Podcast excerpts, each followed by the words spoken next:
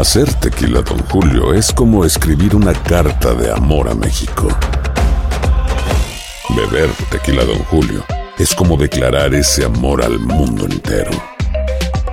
Don Julio es el tequila de lujo original, hecho con la misma pasión que recorre las raíces de nuestro país.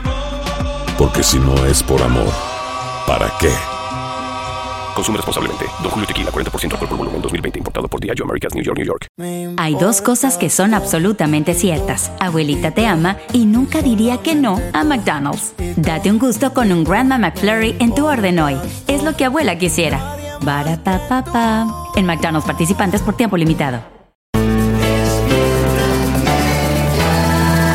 Bienvenidos al podcast con los mejores momentos de Despierta América. Tu show diario de entretenimiento, noticias, entrevistas, consejos útiles y más. Este es el show que le pone alegría, esperanza y buenas vibras a tu día.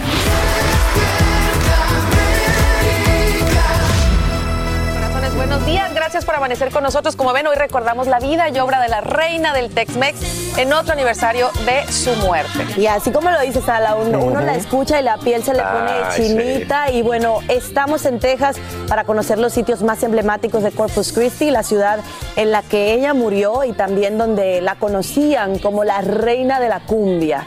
Y hoy es un día súper especial porque, señores, Prende TV se convirtió este jueves en VIX, el servicio de streaming con más canales, 100 canales y 50 mil horas de entretenimiento sin límites. Y lo mejor de todo es que es completamente en vivo y gratis. Así que, chicos, los invito a todos Eso a, es lo mío. a bajar la aplicación. Eso es lo bravo. mío. Claro que sí, bravo. Ahí está, ahí está, mira, ahí está. Aquí está. Oye, y lo pueden bajar en el Baja la aplicación teléfono. súper fácil. Yo ayer se lo 20 bajé segundos. en la televisión a mi mamá para que viera sin rollo extra.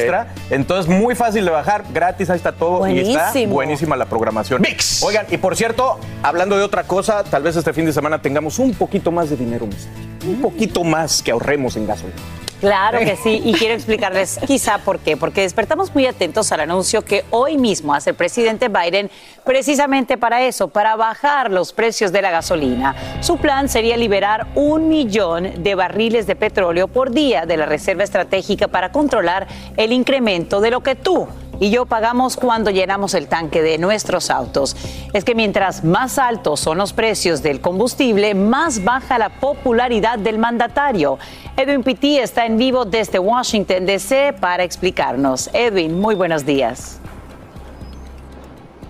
¿Qué tal, Sacha? Muy buenos días. Hoy amanecemos con un precio promedio del galón de gasolina a nivel nacional de 4 dólares con 22 centavos, pero yo me encuentro en esta gasolinera solamente una cuadra y media del Capitolio, donde el precio es de 5 dólares con 19 centavos. Y ante la preocupación de que ese precio pueda seguir aumentando drásticamente, la atención recae sobre ese anuncio el día de hoy del presidente Joe Biden de implementar y dar a conocer su plan para que ese precio no siga aumentando y por supuesto afectando los bolsillos de todos nosotros como consumidores. Ese plan consiste, Sacha, en liberar, como tú mencionabas, un millón de barriles de petróleo crudo al día para de esta forma no solamente controlar y bajar el precio del combustible, sino también de la energía en sí. Pero actualmente hay muchas personas que están culpando, Sacha, el hecho de que no ha aumentado la producción de petróleo a los inversionistas y a los empresarios de petroleras porque mientras más altos los precios del combustible, son ellos quienes precisamente se benefician, pero otros están culpando son a las regulaciones del gobierno,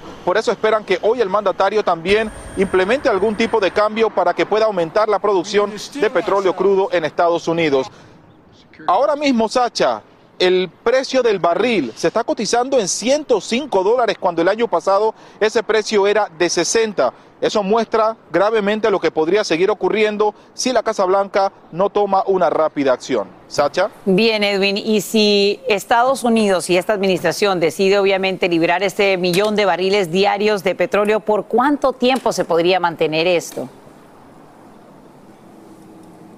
Bueno, te puedo comentar que el Departamento de Energía que regula y administra la Reserva Federal han dicho que para el 25 de marzo Estados Unidos contaba con 568 millones de barriles de petróleo, lo que quiere decir que podrían sostener este tipo de plan por un poco menos de dos años, pero no es lo que la Casa Blanca planea. Ellos quieren una solución a corto plazo para que el precio del combustible continúe bajando, pero eso podría empeorar porque recordemos que este precio se da por la invasión a Ucrania por parte de Rusia y también por las sanciones económicas que Estados Unidos, en conjunto con naciones de la OTAN, han implementado en contra de Rusia y que podrían seguir implementando muchas más. Soy Edwin Pitti en vivo desde Washington. Vuelvo contigo al estudio, Sacha. Claro, te agradecemos, Edwin Pitti, por brindarnos esta información. Eh, los republicanos dicen que serían otras las causas, pero lo cierto es lo que vemos ahí detrás de ti, el precio por las nubes del combustible. Gracias por brindarnos estos detalles en vivo desde Washington, D.C.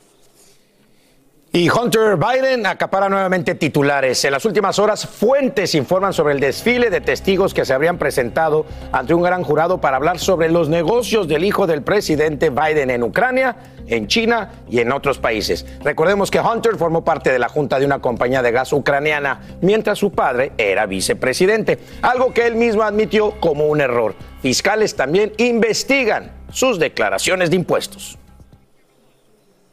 Y estamos en un punto crítico de la guerra. Con esas palabras, el presidente de Ucrania acaba de solicitar más ayuda internacional para combatir las fuerzas rusas. Esto mientras los bombardeos continúan en Chernihiv, además de la capital Kiev, y ahora con mayor fuerza en el este de la nación. Y esto es interesante. Funcionarios de inteligencia estadounidenses creen que los asesores de Putin no le estarían dando todos los reportes militares. En vivo desde Ucrania, Nuria Garrido nos explica por qué y nos cuenta qué pasa a esta hora. Nuria, buenos días.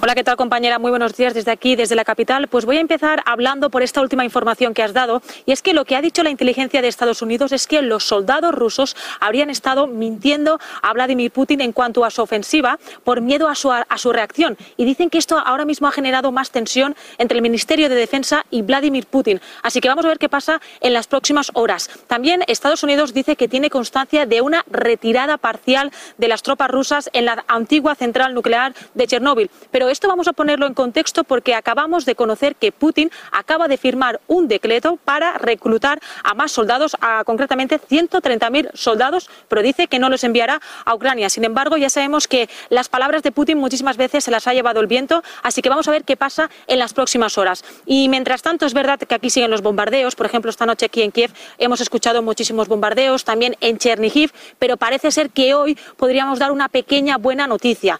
Dicen que Kiev va a enviar un total de 45 autobuses a Mauripol porque por primera vez va a haber otro cese el fuego para que los civiles que se encuentran allí puedan empezar a abandonar esta ciudad tan atacada y tan asediada. Y no quiero finalizar esta conexión, compañeros, sin enseñaros dónde estoy. Ahora mismo también mi compañero os va a enseñar. Es un pequeño cementerio civil. Recordemos que la ciudad de Kiev tiene muchísimos cementerios civiles y ahora mismo estáis viendo a tumbas de soldados que perdieron la vida en la guerra del Donbass. También en este cementerio hay soldados enterrados eh, que pertenecieron a la Unión Soviética y que lucharon en la Segunda Guerra Mundial. Así que pasado y presente de la historia más reciente de Ucrania. Nuria Garrido, gracias por informarnos en vivo desde Kiev, en Ucrania. Chris Rock rompe el silencio. En horas de la noche, el comediante hace sus primeras declaraciones en público sobre la cachetada que le dio Will Smith en los Oscars. Lo hace en un espectáculo que ofrece en Boston, el primero desde el incidente en la premiación. Ahí también se enfrenta a un espectador molesto que interrumpe el show antes de ser escoltado fuera del lugar. Así define Rock en esta grabación que obtiene la revista Variety cómo se siente ahora tras el bofetón que le da la vuelta al mundo. Entre tanto, la Academia de Artes y Ciencias Cinematográficas extiende una disculpa a Rock y le agradece por mantener la compostura tras el bofetón. En la sesión que sostuvo el miércoles para definir sanciones contra Smith, la Academia aclaró que le pidió al actor que se retirara de la premiación, pero este se negó. Además, subrayó que pudieron haber hecho más. El próximo 18 de abril se definirá el castigo a Smith y desde ya la Academia aclara que no considera quitarle el Oscar por mejor actor. Y Estados Unidos y México clasifican al Mundial. Ahí están las imágenes. El Tri lo logra en horas de la noche tras una larga y complicada eliminatoria mundialista para Qatar. Le costó trabajo. ¿eh? El seleccionado mexicano vence 2 a 0 al Salvador. Será su octavo mundial en eh, fila, en, al hilo. Así México se queda con el segundo lugar de esta tabla de la CONCACAF, que deja a Canadá sorprendentemente, que está jugando muy bien, en primero. Mientras el equipo de las barras y las estrellas queda tercero con la clasificación directa luego de perder con Costa Rica, que aseguró Costa Rica todavía tiene chance de enfrentarse a Nueva Zelanda y pasar al Mundial. Esto, los detalles en los deportes les presentaremos las mejores jugadas. México y Estados Unidos adentro. Sí se pudo. Sí se pudo, sí se pudo. Costa Rica tiene todavía chance. Me, me daría gusto que Costa Rica también. lo lograra. A mí también. ¿No? Claro que sí. y hay otros más también. Perú también me encantaría, también está en repechaje. Hay más. suerte, suerte a ellos. Seguimos con mucho más y pasamos con ustedes. Claro que sí, ya puedes respirar, Alan, que ayer decías que tenía medio pie, ya están los dos pies allí Total, adentro. los dos. Oigan, vamos a cambiar de tema y hablar de esto. Reaparece el productor Luis de Llano eh, a casi un mes de que Sacha Sokol lo denunciara públicamente, argumentando que de adolescente fue abusada por el productor. Y lo hizo a través de un extenso comunicado que Luis de Llano bueno, usó para negar las acusaciones que se han hecho sobre él. Le pidió disculpas públicas a Sasha Sokol. Dice lo siguiente, se los voy a leer. En mi vida me he conducido siempre con la verdad. No he cometido delito alguno, ni tampoco he actuado de forma inmoral. Los hechos descritos y narrados en medios nacionales e internacionales que se refieren a mi persona y publicados a partir del 8 de marzo del 2022 son meras y falsas especulaciones. Continúo. Ah, Así es, continúa diciendo, ofrezco una disculpa a Sacha Sokol si ella sintió con mis comentarios alguna ofensa y también por haber hecho pública información que atañe exclusivamente al ámbito privado de dos personas. Y continúa, mi relación con Sasha Sokol siempre fue abierta y transparente por parte de ella y su familia. En todo momento y bajo toda circunstancia brindamos recíprocamente respeto, compañía, empatía, amor y comprensión. Para Sasha Sokol no tengo más que agradecimiento, admiración y respeto. Bueno, ya estaremos pendientes a ver si Sacha reacciona a Sí, sí, exactamente a las palabras de Luis. Oye, Rob Mariel, te pido que al terminar el segmento, como tú cantas tan bonito, nos cantes un pedacito de, De Selena, Selena. porque hoy aquí le estamos recordando por Pero todo tú lo bailas. alto. Ella canta y tú bailas. Exacto. Pero te necesito al lado, con Yo voy para allá. Dale.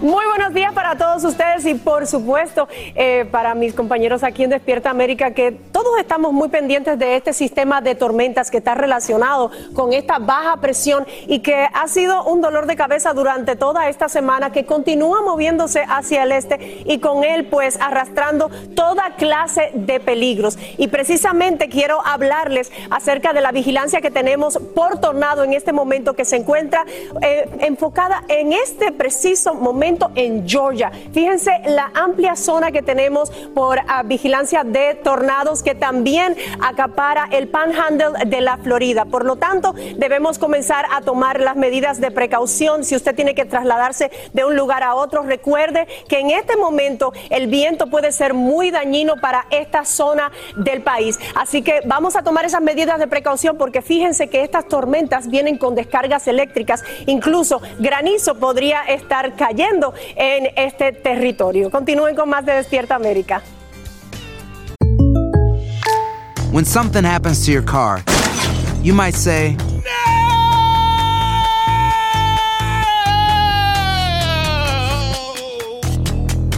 My car. but what you really need to say is something that can actually help. Like a good neighbor, State Farm is there. And just like that, State Farm is there to help you file your claim right on the State Farm mobile app. So just remember, like a good neighbor, State Farm is there. State Farm, Bloomington, Illinois. Hacer tequila, Don Julio, es como escribir una carta de amor a México. Beber tequila, Don Julio, es como declarar ese amor al mundo entero. Don Julio es el tequila de lujo original, hecho con la misma pasión que recorre las raíces de nuestro país. Porque si no es por amor, ¿para qué? Consume responsablemente. Don Julio Tequila, 40% alcohol por volumen, 2020. Importado por Diageo Americas, New York, New York. No espero al destino. Construyo mi propio camino. Como mi arte, mi troca es una extensión de mi ser. Mi cultura, mis raíces, me impulsan a un innegable llamado a alcanzar más.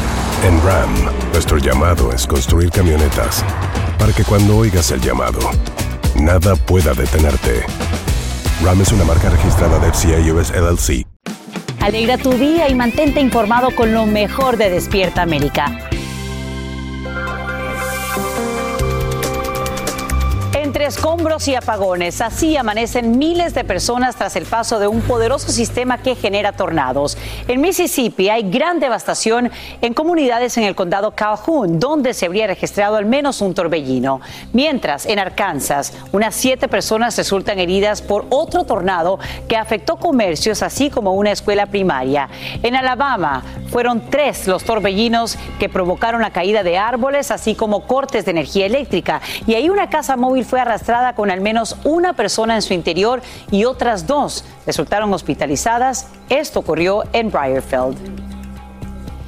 Y bien, vamos ahora a lo siguiente. Mientras en Nueva York le piden nuevamente a los residentes que se coloquen las mascarillas en interiores, lo contrario ocurre en California, donde ya no hay tampoco más vacunas obligatorias. Autoridades ahí acaban de aprobar la eliminación del mandato de inmunización para ingresar a restaurantes, bares, gimnasios, salones de belleza y eventos masivos a la intemperie. Nos vamos en vivo hasta Los Ángeles con Juan Carlos González, quien nos explica qué es lo que cambia. Juan Carlos, muy buenos días, cuéntanos. Sacha, ¿qué tal? Muy buenos días. Bueno, pues ayer el Consejo Municipal de Los Ángeles se reunió nuevamente. De los 14 miembros de este Consejo Municipal había 12. Estos 12 votaron en favor de que se elimine ese eh, mandato, ¿verdad?, que existía o que sigue existiendo técnicamente. Ahorita les explico de que los propietarios de negocios le exijan a las personas que lleven su prueba de vacunación antes de ingresar justamente estos negocios, como lo mencionaba, restaurantes, bares, eh, gimnasios, salones de belleza, etcétera. Lo que está pasando es que eh, ya se aprobó la medida, pero ahora le falta todavía la firma del alcalde de Los Ángeles, Eric Garcetti.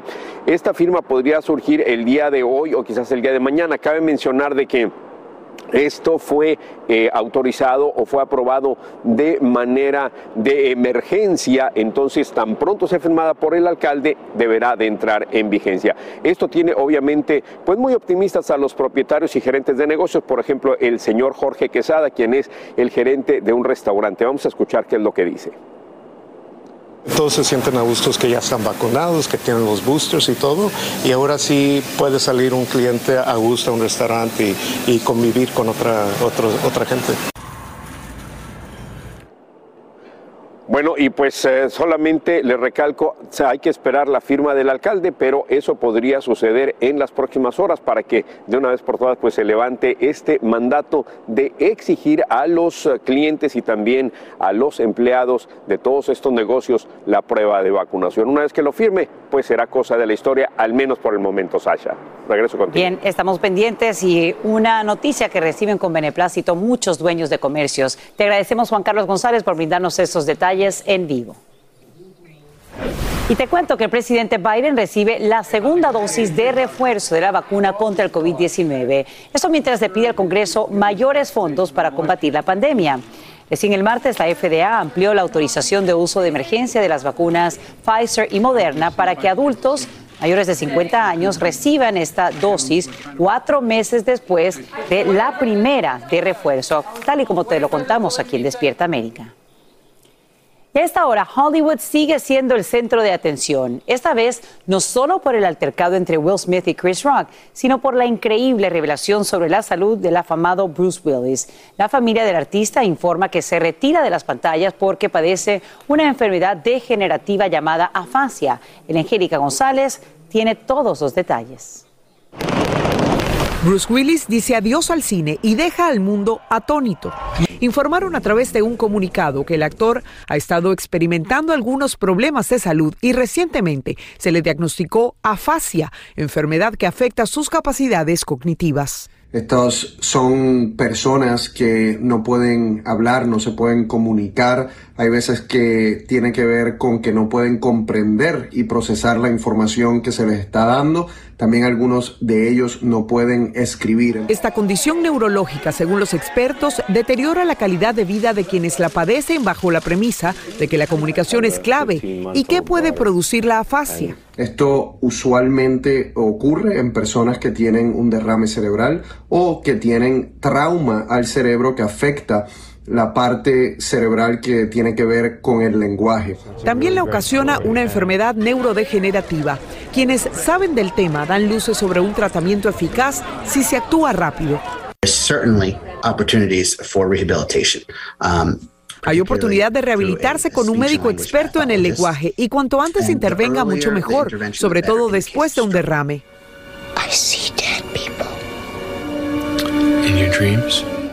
El éxito de Willis en la gran pantalla es innegable. Es uno de los más reconocidos en la industria. Películas como Duro de Matar, Armagedón y Sexto Sentido lo volvieron una estrella. Todos lo recuerdan por ser un hombre acostumbrado a hacer sus propias escenas, por difíciles que fueran, como esta en la que perdió dos tercios de su capacidad auditiva. Hoy su familia se muestra inquebrantable y no duda al decir, estamos actuando como una familia fuerte y unida. Como dice Bruce, vive la vida y juntos planeamos hacer precisamente eso.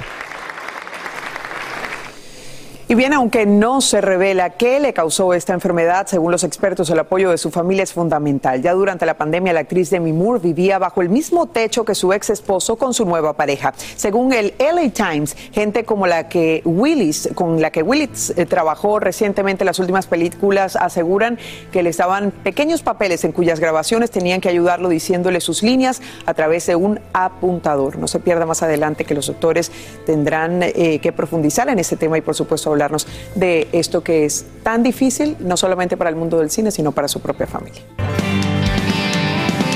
Gracias por seguir con nosotros en esta su casa Despierta América y aquí Despierta América te ayuda. Para eso estamos. Y escúchame muy bien porque tal vez tú en casa seas parte del 63% de las personas que nunca se informó sobre las buenas prácticas a la hora de realizar copias de seguridad de su información, mejor conocido como backup o en español respaldo. No te preocupes porque yo soy parte también de ese 63% y hoy, eh, que es 31 de marzo, Día Mundial del Backup, nos acompaña el experto en tecnología Ariel Coro, porque juntos vamos a aprender contigo el día de hoy. Mi Ariel, buenos días, ¿cómo estás? Muy buenos días.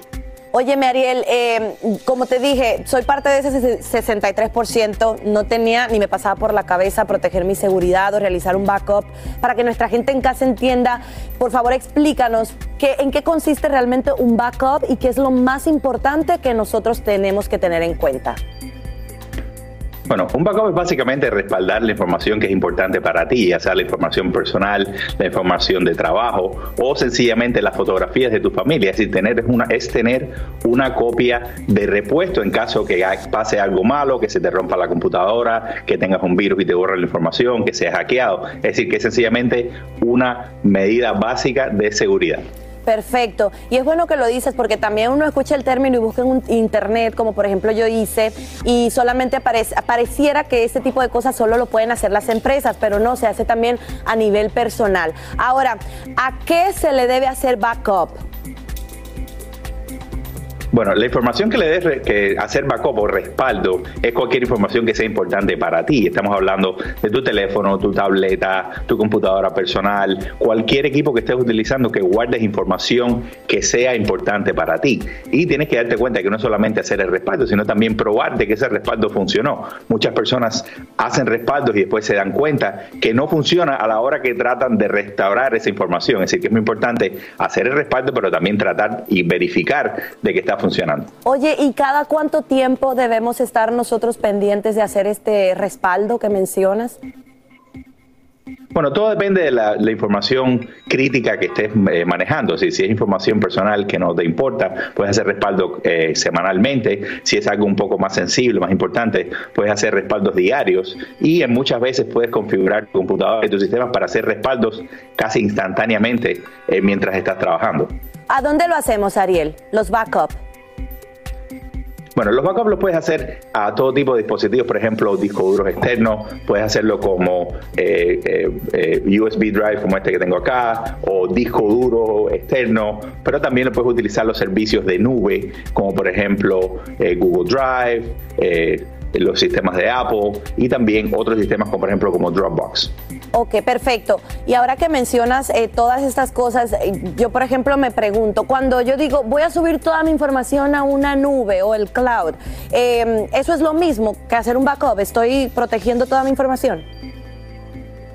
Bueno, la nube es un tipo de respaldo, un tipo de backup, pero lo que pasa con la nube es que muchas veces no respalda toda la información, solamente respalda algunos archivos específicos. Entonces tienes que ser deliberado del tipo de información que respaldas a las nubes, porque no todo se respalda constantemente. Es decir, que si por ejemplo estás guardando solamente el archivo de mis documentos, asegurarte que la información importante que tengas ahí la pongas dentro de ese archivo para que se haga respaldo. O sea que no estamos, eh, escúcheme muy bien en casa, usted y yo bien seguros solamente mandando todo ahí a la nube. Qué bueno que haces esta aclaración. Y ya para cerrar, ¿cuáles serían esos errores más importantes que debemos evitar?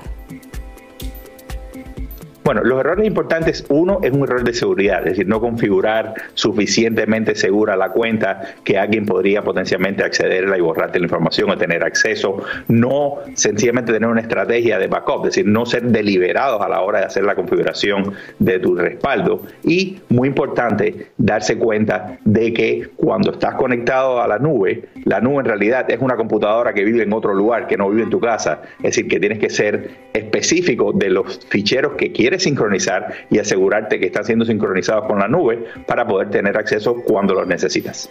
Muchísimas gracias Ariel, siempre es un gusto tenerte y bueno, ya ustedes escucharon, estamos cada vez más envueltos en este mundo digital que lo mejor pues es tomar las precauciones necesarias y cuidar nuestra información de la mejor forma que podamos. Esperamos que este segmento les haya ayudado a ustedes. Hasta la próxima, Ariel. Y ahora yo me voy como la flor con los muchachos y el deporte. Adelante. Te espero, te espero más adelante para bailar, mi Selena. Me gusta, me gusta el ¿Eh? sombrero de Selena para la Thatcher también. Ah, me lo pongo como debe de ser. papá. ¡Vámonos, compañeros y compañeras! Con este minuto deportivo me encanta la música que le metieron. Comenzamos con las eliminatorias de mundialistas. Porque México va, va al Mundial de Qatar tras la victoria sobre El Salvador. Selló su pase, el Tri terminó en segundo puesto detrás de Canadá con los mismos puntos, pero con mejor diferencia de goles. Qué bien, y ahorita les vamos a comentar dónde se van a quedar porque el resort está de, lujo. Bueno, la selección de Costa Rica también derrotó este miércoles 2 a 0 a los Estados Unidos, pero no logró su objetivo de aspirar a un, a un cupo directo a Qatar 2022. Sin embargo, se prepara para disputar eh, la repesca ante Nueva Zelanda en junio. Eso es en junio. Bien por los Y por su parte, la selección de Panamá cerró este miércoles con triunfo ante el líder Canadá. Pero bueno, Panamá ya estaba eliminado de alguna manera. Todavía eh, había esperanzas, pero para nada. No pasó nada. Pero bueno, Canadá, primer lugar. El primerazo, papá. Miren, aquí les tengo. Pues, la selección mexicana de fútbol ya tiene su lugar de concentración para el Mundial de Qatar. Se trata del Simaisma Resort. Muy bien. un complejo de lujo ubicado a 30 minutos del centro de Doha. El resort cuenta con 52 villas cada una, con su alberca, además de una playa privada ¿Cómo no van a querer O sea, ya tienen el resort donde se va a quedar la selección mexicana. Imagínate, 52 villas, alberquita, playa, camello. No, no, está de lujo. Ahí se van a tirar más de uno, se va a tirar en paracaídas como Maluma, seguramente. vámonos. Aloha, mamá. ¿Dónde andas? Seguro de compras. Tengo mucho que contarte. Hawái es increíble. He estado de un lado a otro con mi unidad. Todos son súper talentosos. Ya reparamos otro helicóptero Blackhawk y oficialmente formamos nuestro equipo de fútbol. Para la próxima te cuento cómo voy con el surf y me cuentas qué te pareció el podcast que te compartí, ¿ok? Te quiero mucho. Be All You Can Be, visitando goarmy.com diagonal español.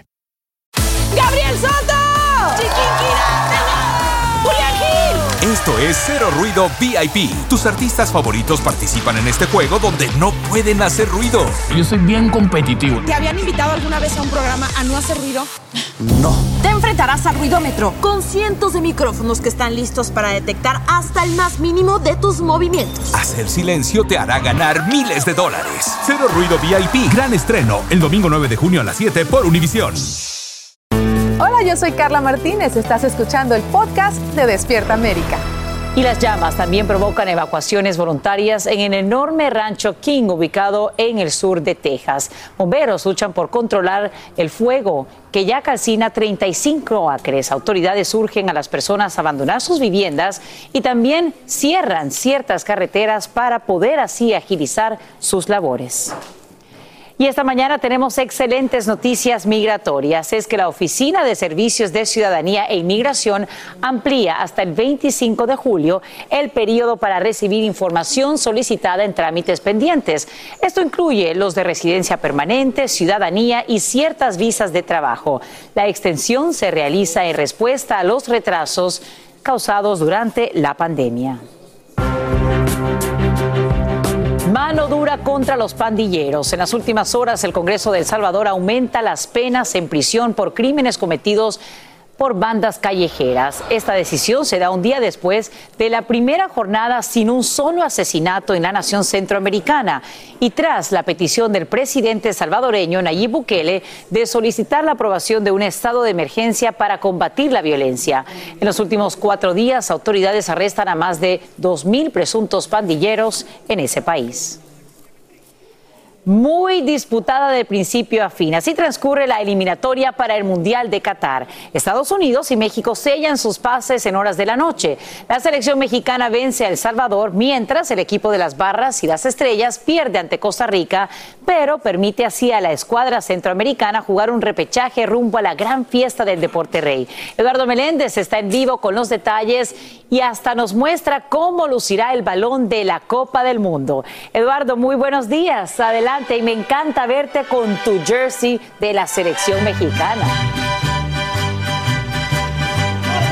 Sasha, a todos muy buenos días. Pues feliz eh, realmente porque nos vamos al Mundial. Pudimos gritar desde ayer y hasta hoy que continúan los festejos, que sí, que lo logró la selección mexicana. La verdad es que fue una eliminatoria pues bastante sufrida, no se dieron los resultados como habían soñado, como se deseaba por parte de la afición, pero bueno, ayer ya se contra, ya, ya se logró este pase, por supuesto que gracias a los goles de Uriel Antuna y de Raúl Jiménez con ese penal que tiró de manera soberbia. Nos alcanzó afortunadamente con este resultado para clasificar en la segunda posición. Canadá es primero, México en segundo y Estados Unidos pues eh, tercero. Pues, eh, tenemos que destacar que bueno, quedamos abajo de Canadá solo por diferencia de goles, pero bueno, al fin y al cabo ya estamos en el Mundial. La afición se comportó al 100. La verdad es que tienen una calificación de 10, todo en completa calma, en perfecto orden, no hubo grito homofóbico cabe señalar que fue muy importante que el equipo mexicano se entregara al máximo. ¿Y por qué? Bueno, pues porque esto provocó que hubiera felicidad en las gradas, Sasha. Así que pues fue una fiesta que esperemos continúe por muchos días más. Claro, sabemos que El Salvador ya no podía clasificar y bueno, Costa Rica todavía está ahí posiblemente con la esperanza de llegar a Qatar. Eduardo, y en medio de todos estos partidos clasificatorios, la FIFA también revela cómo lucirá el balón de la Copa del Mundo y también cómo se llama. A ver, muéstranos y cuéntanos. Pues mira, se llama RILA este, significa que es el viaje y lo que explican es que fue realizado con tintas y pegamentos solamente, a base de agua. Ahora, ¿cuál es la particularidad de este nuevo balón? Bueno, que viaja muchísimo más rápido, así que se espera que el espectáculo sea mucho más ágil, mucho más veloz. Por supuesto que los equipos y los jugadores lo den todo en el terreno de juego y permitirá pues un mayor desplazamiento. Se espera muchísima velocidad, así que también muchísima más diversión con este que es el decimocuarto balón pues que es creado por esta empresa patrocinadora del equipo eh, del mundial de fútbol eh, mejor dicho. Y bueno esperemos que sí que aumente el nivel de fútbol que aumente el nivel del espectáculo para diversión de todos. Sasha. Ojalá que así sea. Al Rilá el viaje. Nos vamos ya soñando por supuesto hasta Qatar. Eduardo Meléndez gracias por brindarnos estos detalles y mostrarnos el balón oficial del mundial en vivo desde Ciudad de México opción X para identificar el género de un viajero. Eso incluirán a partir del 11 de abril pasaportes estadounidenses. Así lo acaba de divulgar el Departamento de Estado en reconocimiento del Día de Visibilidad Trans. El gobierno dice que la intención es hacer los documentos federales más inclusivos para la comunidad LGBTQ. Una persona podrá llenar la aplicación de pasaporte con la X para su sexo, aun si no es con el que nació. Y a partir de hoy, las aerolíneas American y United ofrecen opciones X y U en sus sistemas de reservaciones de vuelo. ¿Tienes ganas de tomar un crucero? Pues tengo buenas noticias porque los Centros para el Control y Prevención de Enfermedades eliminan su evaluación de riesgo de los viajes por este medio. Desde hace más de dos años, autoridades sanitarias han advertido a la población que no viajen en barco porque los casos de COVID en los cruceros pues eran altos y esos números ahora disminuyen y por eso la sugerencia clave es estar vacunados y consultar si es necesario con su médico de cabecera. Más de cuatro millones de refugiados se registran desde la invasión rusa a Ucrania. Muchos abandonan su país cargando en brazos a sus mascotas porque se niegan a dejarlas abandonadas a su suerte entre bombardeos, escombros y mucho frío. Desde uno de los refugios en Polonia, Pablo Monsalvo nos muestra el papel que juegan estos queridos animalitos en momentos tan difíciles. Una de las tantas imágenes imborrables de nuestra memoria que está dejando el éxodo masivo de millones de ucranianos es la de personas cargando mascotas en medio de la desesperación por ponerse a salvo, no olvidaron en la huida a sus perros, gatos y demás compañeros de vida. Por eso, la atención en este paso fronterizo no se limita a los humanos. Sus mascotas no comieron ni bebieron agua en muchos días. Básicamente, aquí intentamos estabilizarlos, hidratarlos, darles de comer y sobre todo entregarles bolsas de comida para los días subsiguientes, explica este veterinario voluntario que reconoce que muchos refugiados huyeron de las bombas rápidamente sin pensar en traer alimento para sus animales. Este es el punto de llegada a una nueva vida. Aquí se sienten a salvo, pero el recorrido no fue fácil, sobre todo por las bajas temperaturas que padecieron durante el largo periplo. La gente sufre el frío, pero los animales también. Ellos llegan con cuadros de hipotermia y una serie de problemas de salud. Lo primero que hacemos aquí es darles calor, detalla. Pero no todos tienen la suerte de haber sido evacuados por sus propietarios en esta clínica veterinaria ubicada a pocas millas de la frontera, van más allá de los primeros auxilios. Aquí recuperan a mascotas que aparecieron heridas o con patologías y que no tienen amos. Nosotros examinamos a perros y gatos. Los que están enfermos se quedan aquí hasta recuperarse por completo. Los que están saludables van directamente a centros de adopción, tanto en Polonia como en otros países. El veterinario encargado de este hospital aclara que ellos son una institución vegana donde la vida del animal es sagrada. Los responsables de esta clínica están convencidos de que, además de los cuidados médicos, en el proceso de recuperación es importantísima la interacción de los animales con seres humanos. Cada tarde se abren las puertas del lugar para que quien quiera venga a jugar con ellos, a hacerlos pasear, en fin, a compartir unas horas con las mascotas. Esta es la habitación dedicada a los gatos. Ellos fueron rescatados al inicio de la guerra en un convoy que salvó animales. Vienen del oeste del país. Aquí están los que se encuentran bien de salud. Cada día los revisamos. Por eso, el proceso para entregarlos en adopción es muy estricto. Quieren asegurarse de que las familias que los reciban los cuidarán de la misma manera que ellos. Cooperamos con una organización que viaja a rescatar a los animales a Ucrania. Otros animales cruzan solos por el miedo de las bombas. Algunos son traídos en autos de quienes los encuentran perdidos en la calle. La idea es ponerlos a salvo, recuperarlos en forma y salud y darles la posibilidad de una mejor vida en un futuro cercano. En la frontera polaco-ucraniana, Pablo Monsalvo, Univisión. Aloha mamá, ¿dónde andas? Seguro de compras. Tengo mucho que contarte. Hawái es increíble. He estado de un lado a otro con mi unidad. Todos son súper talentosos. Ya reparamos otro helicóptero Blackhawk y oficialmente formamos nuestro equipo de fútbol. Para la próxima te cuento cómo voy con el surf y me cuentas qué te pareció el podcast que te compartí, ¿ok? Te quiero mucho. Be All You Can Be, visitando goarmy.com diagonal español.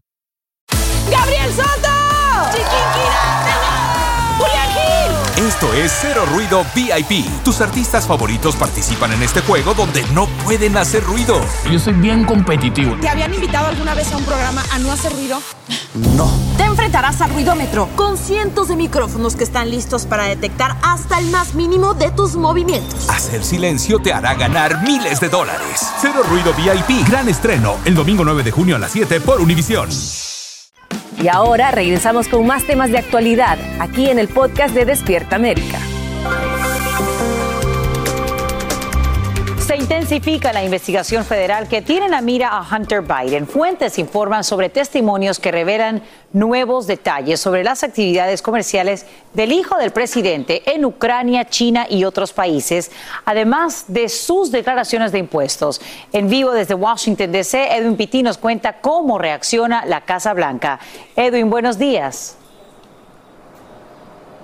Muy buenos días, Sacha. A esta hora de la mañana la Casa Blanca se limita a decir que ellos están respetando la independencia del Departamento de Justicia que lleva a cabo esta investigación que recordemos inició en el año 2018. En las últimas semanas el fiscal federal que se encuentra en Wilmington, Delaware, quien lidera esta investigación, ha tenido la oportunidad de conversar con decenas de testigos muy cercanos a Hunter Biden, hijo del actual mandatario, y que según ellos deben tener mucho conocimiento de todas estas relaciones comerciales que Hunter tuvo no solamente con la empresa en la que formó parte de la junta directiva, esta empresa energética conocida como Burisma en Ucrania, sino también con otras compañías en China. Y es precisamente lo que se le está criticando de que haya tenido ese tipo de relación comercial cuando su padre era vicepresidente de los Estados Unidos. Anteriormente Hunter ha reconocido, Sacha, que él cometió un error, pero que no ha cometido ningún crimen. Por eso ahora esta investigación no solamente la está llevando a cabo el Departamento de Justicia, sino también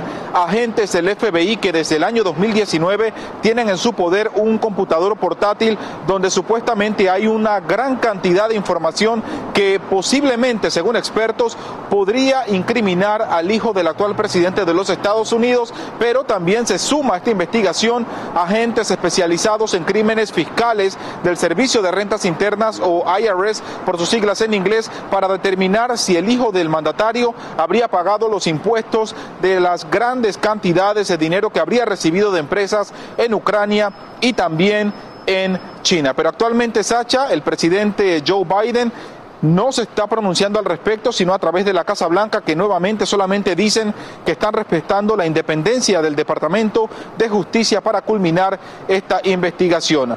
En las próximas semanas se espera que más personas, más testigos le den más información al Departamento de Justicia y por supuesto toda esa información se la tendremos como siempre aquí en Despierta América. Vuelvo contigo, Sacha. Pendientes. Gracias, Edwin Pitti, por brindarnos estos nuevos detalles en vivo desde Washington, D.C. En algunos casos, la no violencia requiere más militancia que la violencia. Con ese poderoso pensamiento de César Chávez, hoy celebramos el Día del Líder que luchó por los derechos de los campesinos. Es que en las últimas horas el presidente Biden designa el 31 de marzo como el Día Oficial de César Chávez, siendo su fecha de natalicio. Es así como este jueves la nación y en especial nosotros los hispanos resaltamos la vida y el legado del que siempre dijo, sí se puede.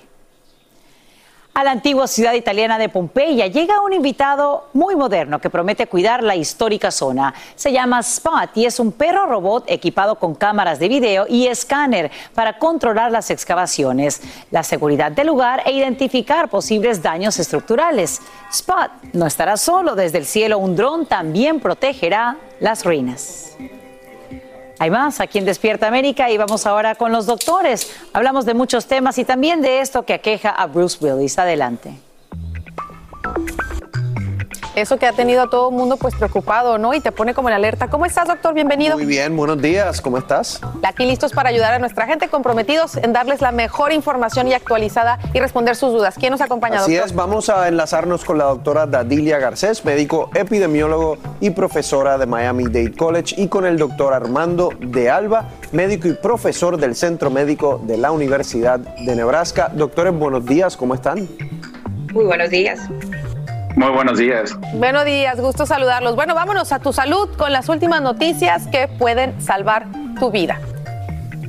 Ayer, la familia de la estrella de cine Bruce Willis anunció el retiro del actor de 67 años tras ser diagnosticado con afasia, una condición que impide la comunicación afectando la capacidad de hablar, escribir y comprender el lenguaje tanto verbal como escrito.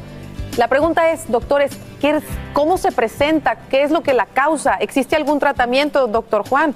Eh, como tú bien decías, esto es una enfermedad neurológica que afecta a esa parte del cerebro que tiene que ver con, con el lenguaje. Son personas que de repente no se pueden comunicar. Esto puede ser algo agudo, algo que ocurre rápidamente en el contexto, digamos, de un derrame cerebral, o puede también ocurrir en el contexto de algún tipo de enfermedad neurodegenerativa. Y es triste, es triste porque eh, es una persona que tú la puedes ver y de repente desde el punto de vista de- corporal está bien, pero no se puede comunicar y para un actor Sí, no poder comunicarse debe ser algo eh, devastador. Pero do- doctor de Alba, ¿cuáles serían o, o sea, más específicamente las causas eh, y quizás qué se hace en estas situaciones? ¿Hay tratamiento, no hay tratamiento? Claro que sí. Bueno, prácticamente, para no entrar en, entrar en términos muy, técnicos, el cerebro lo dividimos en dos, en dos grandes hemisferios, izquierdo y derecho. La parte izquierda es usualmente la que se encarga del área del habla. Entonces, estamos hablando de aquí de una lección muy, muy probablemente del lado izquierdo del cerebro que efectivamente lesiona esas áreas en donde podemos nosotros articular, en donde podemos nosotros eh, componer lo que son las composiciones del habla para podernos comunicar. También se afecta la forma de cómo percibe uno la, la forma de comunicación, o sea, no nada más es el hablar, sino cómo la percibe uno. Entonces el entendimiento de otra persona al platicar esto definitivamente en una persona que se dedica a los medios es muy muy devastador pero también es importante tener en cuenta la parte psicológica porque hay que mantenerla también muy bien apoyada, sobre todo porque estas personas están conscientes a veces de que tienen un problema neurológico y no pueden ellos comunicarse. Desafortunadamente el tratamiento es limitado, no existe todavía un tratamiento específico que pueda resolver este problema, sino se lleva a cabo a través de terapias y rehabilitación que por expertos, eh, en este caso del habla, se puede llevar a cabo y es un proceso que puede llevar inclusive tiempo para poder restablecerse. Qué triste esa. Eh, es triste, yo creo que aquí también, Carla, lo importante es decirle a nuestra audiencia es que si usted está en una situación en donde eh, de repente usted se da cuenta que no puede articular palabras, que no entiende bien lo que le están diciendo, eso puede ser un derrame cerebral y tiene que eh, buscar ayuda de inmediato, 911, eh, alertar a un familiar para que lo ayude, porque cuando se trata de un derrame cerebral, el tiempo en que usted va a la sala de emergencia y le dan esa ayuda es clave. Es clave porque esos son neuronas que se están muriendo mientras más pasa el tiempo. Seguimos. Hay- algo antes de irnos, porque me interesaba mucho preguntarte si hay personas que quizás están más propensas a sufrir de un derrame cerebral Sí, y pero- que por ende te lleve a la fascia. Personas que tienen hipertensión arterial, por ejemplo, eh, personas que fuman, eh, personas que tienen diabetes, obviamente tienen eh, un aumento de riesgo. Seguimos con esto, el presidente Biden recibió su segunda vacuna de refuerzo frente a las cámaras un día después de que la FDA autorizara una nueva ronda de dosis de Moderna y Pfizer para mayores de 50 años. Después de recibir la vacuna de refuerzo, el presidente dio una actualización sobre el estado de la pandemia. Veamos. We're now in a new moment in this pandemic. Does not mean that COVID 19 is over. It means that COVID 19 no longer controls our lives. Congress, we need to secure additional supply now. Now.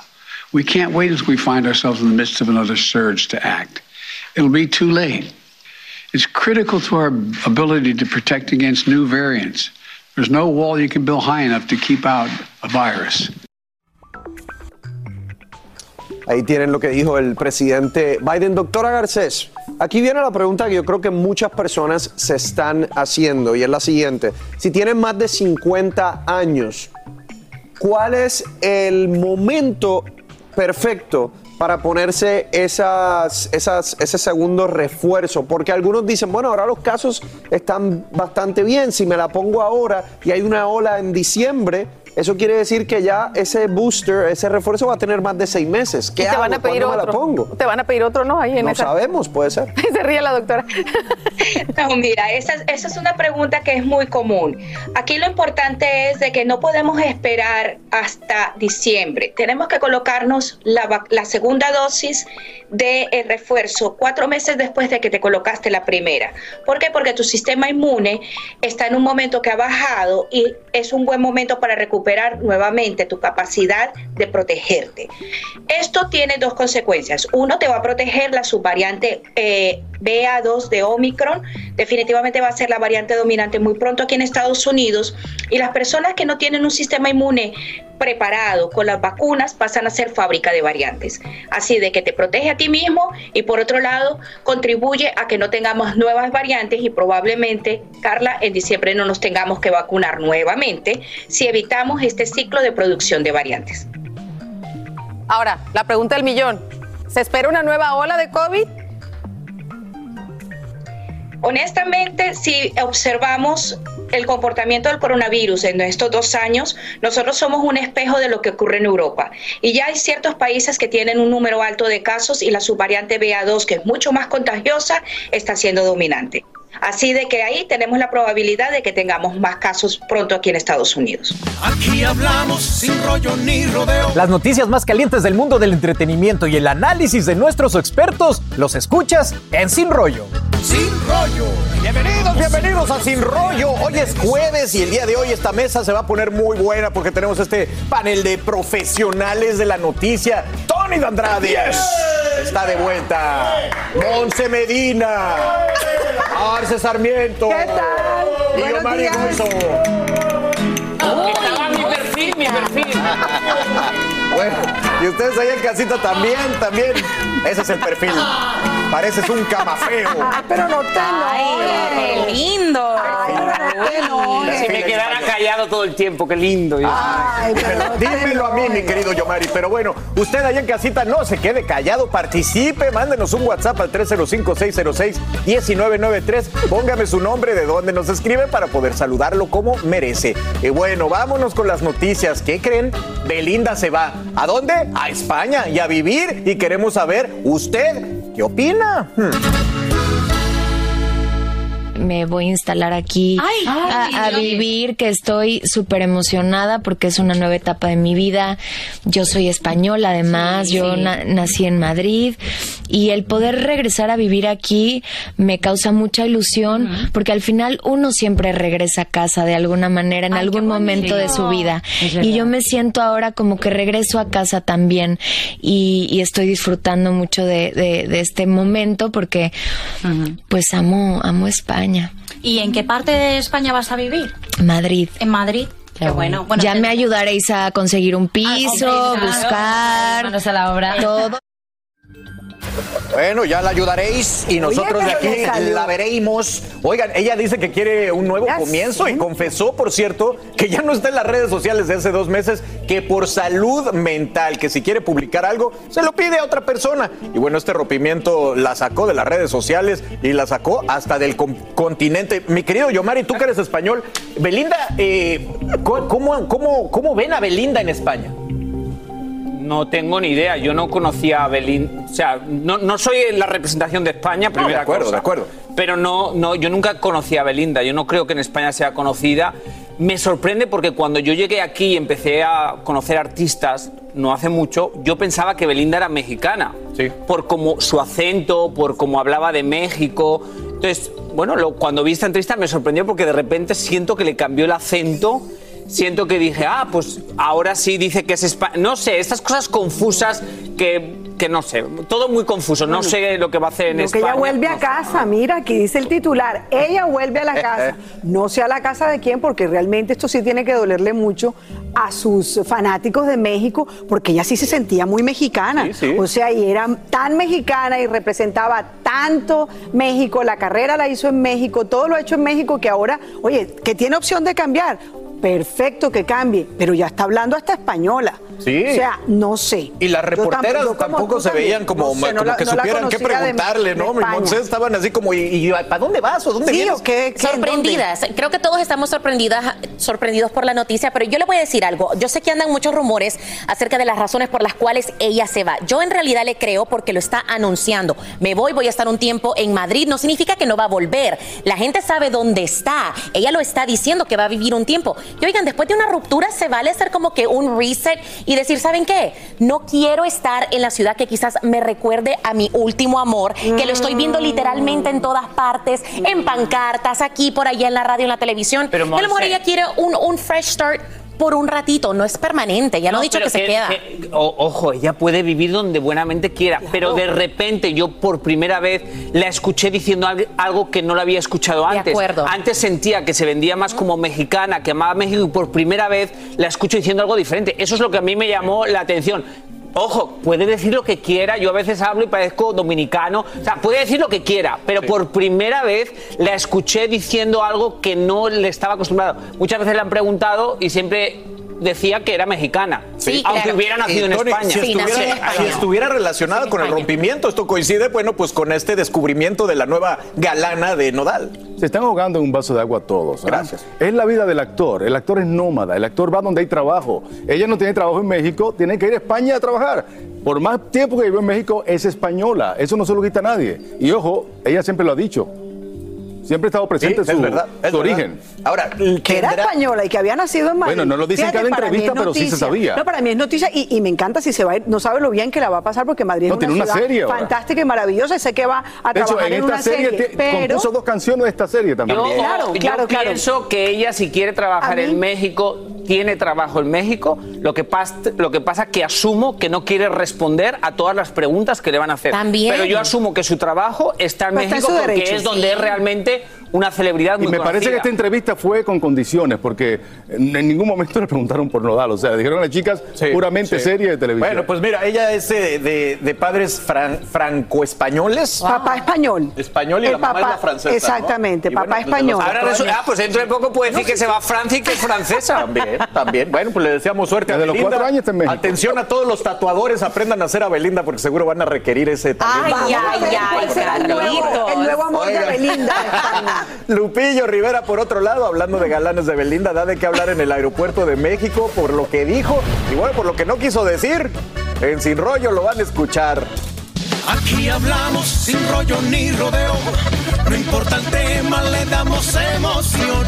Vamos sin Gracias a todos los sinrolleros que se comunicaron, porque miren, le entraron al chisme de Belinda y bien, ¿eh? Van a ver. Aquí me escriben, oigan, Belinda se fue rapidito antes de que le pidan que devuelva el anillo. Saludos desde Nueva York, soy Francisco Ay, Vázquez, no, orgullosamente ecuatoriano. Alguien más me dice, Belinda, el que nada debe, nada teme. Esto de que se regresa a España me suena que son ciertos los rumores de que los hombres son su problema. ¿Acaso se está escondiendo? No lo sabemos. Alguien más me dice, ¿y México qué culpa tiene? Me parece que es de muy mal gusto que ni siquiera diga que va a extrañar México cuando aquí es donde le dimos la bienvenida. Eso sí tiene razón. Y hola, saludos de Dallas. Se ve que para España, porque aquí ya no tiene a quién enamorar. ¿Quién le va a creer que se vaya a España a engañar a más hombres con su amor? Ay, Oigan, pero no. Qué malos mal. comentarios. La gente Y bueno, nos mandan saludos también desde Montreal, Canadá. Quería mencionar. Me encanta cuando reaccionáis así tan exagerados. ¿Es porque pensabais eso también o qué? No, no, pero todo el mundo tiene derecho, oye, a terminar una relación, mal o bien, como sea, pero tiene derecho también a tomarse un aire y, un-. Es muy Pero normal. ¿En qué momento hemos dicho que no? Que haga lo que Bueno, quiera. eh, miren, el que necesita tomarse un aire es el buen Lupillo Rivera, ver. porque como lo corretean, ahora fue interceptado de nuevo en la prensa, por la prensa, perdón, en el aeropuerto, respondió lo mismo a todas las preguntas, la misma respuesta. ¿Quieren saber qué es lo que dijo? Aquí se lo tenemos todito. ¿Cómo estás, Lupillo?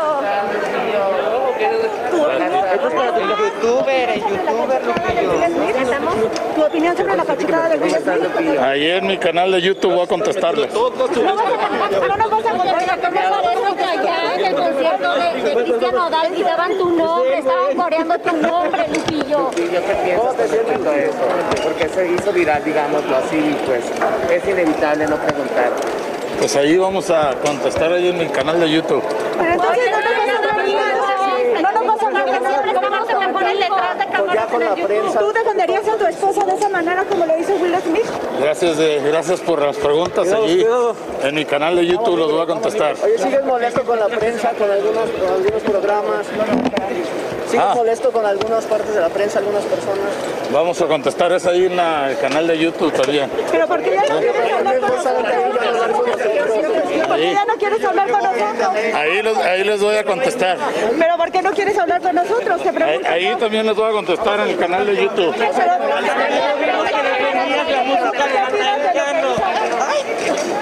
Respecto a estas declaraciones de Lupillo, ¿se merece algún tipo de, de información? Ahí de vamos, a, ahí vamos a contestar en el canal de YouTube a todos ustedes. Oye, Lupillo, luego te, pues, luego te critican justamente por monetizar a partir de tus canales de YouTube. Pero entonces eso quiere decir Sí. que no vas a hablar. ¿Por qué no queremos decir algo? Eso, eso, eso, eso también lo vamos a contestar ahí en el canal de YouTube. Pero por esa actitud. La prensa también te hizo a ti, Lupillo. Lupillo, la prensa también te hizo a ti. ¿Por qué no hablar? La prensa también te hizo a ti, Lupillo. La prensa también te hizo a ti, Lupillo. Véanme en YouTube y les contesto todo lo que quieran. Y oye, estábamos muertos de la risa, mi Tony. Qué bien lo hace Lupillo. Siempre, siempre tiene una manera de salirse con. Yo mi opinión la voy a dar en mi canal de YouTube. me parece genial, me parece genial. Ya todos sabemos que tiene un canal de YouTube y toda la prensa pues también se enteró. Eh, de hecho, tiene 472 suscriptores, buena cantidad, y está haciendo platita. Recuerden que YouTube es una alternativa para los ar- eh, artistas que a través de, a raíz de la pandemia, dejaron de trabajar. Así que eh, es una forma de hacer yo te platita. pregunto una cosa, Tony, no, quería preguntarle una cosa en mi canal de YouTube, Tony, no. Eh, eh, Te pregunto, si, si tú eres una persona que está permanentemente hablando con los... ¿A ti no te gustaría que ningún artista te estuviera diciendo en mi canal de YouTube y no a tu micrófono? Sí, pero él está, eres él- una él persona está que está sacando con- contenido de ese chacaleo. Mm, no o sea, tú sé. puedes estar seguro que él va a hacer algo muy y es que divertido. ese es el contenido, ese es el punto para mí, Monse, que el YouTube en este caso parece que va a matar el chacaleo, porque si vamos a estar persiguiendo artistas y te van a decir, refiérete a mi Twitter, a mi YouTube, a mi Instagram, se acabó. Miren, pero bienvenidos a la era digital. Todo, si nos vamos a enojar con Lupillo, nos vamos a enojar con las Kardashian, nos vamos a enojar ahorita la última controversia. Chris Rock, se los aseguro, que está diciendo voy a hablar en su momento y lo va a hacer cuando. En alguno de sus shows que Will tiene Smith lo ahora va a hacer mismo. también, Will Smith acaba Facebook. de decir de que no va a dar ninguna entrevista. ¿Por qué? Porque le va a guardar la exclusiva al Red Table de Jada Pinkett Smith. Así que no nos podemos enojar con nada. This is the game. No se enojen con el juego, enójense. No es un meme. No, no se enojen con Antes el yo me he con divertido juego. mucho meme, ah, eh, eh, con este meme prácticamente, Monse, porque es muy divertido. Finalmente No, claro. todo el mundo va a decir, oye, en mi canal Lo que no sé cuál pregunta va a cuento". responder porque no se entendía. tal vez Estaban todos hablando era la. Lupillo, yo iba Era a preguntar. Es que era Lupillo? el run run de toda esa gente. Solamente la prensa te hizo. La prensa te hizo. Eso fue estuvo Y yo. Mari, tú que eres un hombre de medios, de, de- de estos medios nuevos, digitales, ¿qué opinas de, de Lupillo Rivera? ¿Está haciendo dinero o simplemente se está escapando? Ha cambiado todo y en la Exacto. televisión lo vamos a tener que asumir y ver qué hacemos para, para seguir la ola. Pero obviamente eh, el entretenimiento ya no solo es en una plataforma. Un día nada más había radio, llegó la televisión y la radio perdió igual el monopolio que tenía. Ahora estamos en un mundo en el que todo el mundo se puede entretener. Y claro, la gente da sus entrevistas en sus canales y nosotros terminamos hablando de ellos. Entonces vamos a ver cómo nosotros hablamos y de quién no hablamos, porque yo entiendo perfectamente. ¿Para qué yo me voy a sentar con alguien que me va a cuestionar cosas que yo no quiero hablar cuando yo tengo, yo tengo casi 5 millones de seguidores, que yo les puedo dar la noticia que yo quiera y como yo quiera? Entonces estamos en ese punto y es una realidad. Entonces, claro que ella le dice, nosotros te hicimos a ti, sí, pero en este negocio todas las partes tienen sus intereses. No es que solo gana una parte, A mí- todos A ganan. mí me hizo reír, la verdad. La el verdad tema es un meme ya para mí y, y- y se va a volver bastante viral. Eh, de todos modos, es una persona que lleva mucho tiempo en los medios y, sabe cómo un poco a sus manejarlo papás, todo. ¿no? Que también han hecho Sí. ese canal de YouTube con la cocina Exacto. y todo. un Están éxito. evolucionando Sí. todos, así que muy Oigan, aplaudible. bueno, nos vamos. Así termina el episodio de hoy del podcast de Despierta América. Síguenos en Euforia, compártelo con otros, públicalo en redes sociales y déjanos una reseña. Como siempre, gracias por escucharnos.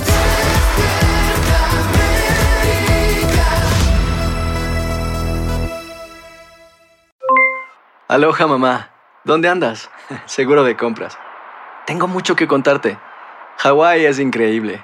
He estado de un lado a otro con mi unidad. Todos son súper talentosos. Ya reparamos otro helicóptero Blackhawk y oficialmente formamos nuestro equipo de fútbol. Para la próxima te cuento cómo voy con el surf y me cuentas qué te pareció el podcast que te compartí, ¿ok? Te quiero mucho. Be All You Can Be, visitando goarmy.com diagonal español. El más grande de todos los tiempos. Messi, Messi, torneo de fútbol más prestigioso de nuestro hemisferio. 16 países. 14 ciudades. Un continente. Los ojos del mundo están en. ¡Goloso! La Copa América. Comenzando el 20 de junio a las 7, 6 Centro 4 Pacífico por Univisión.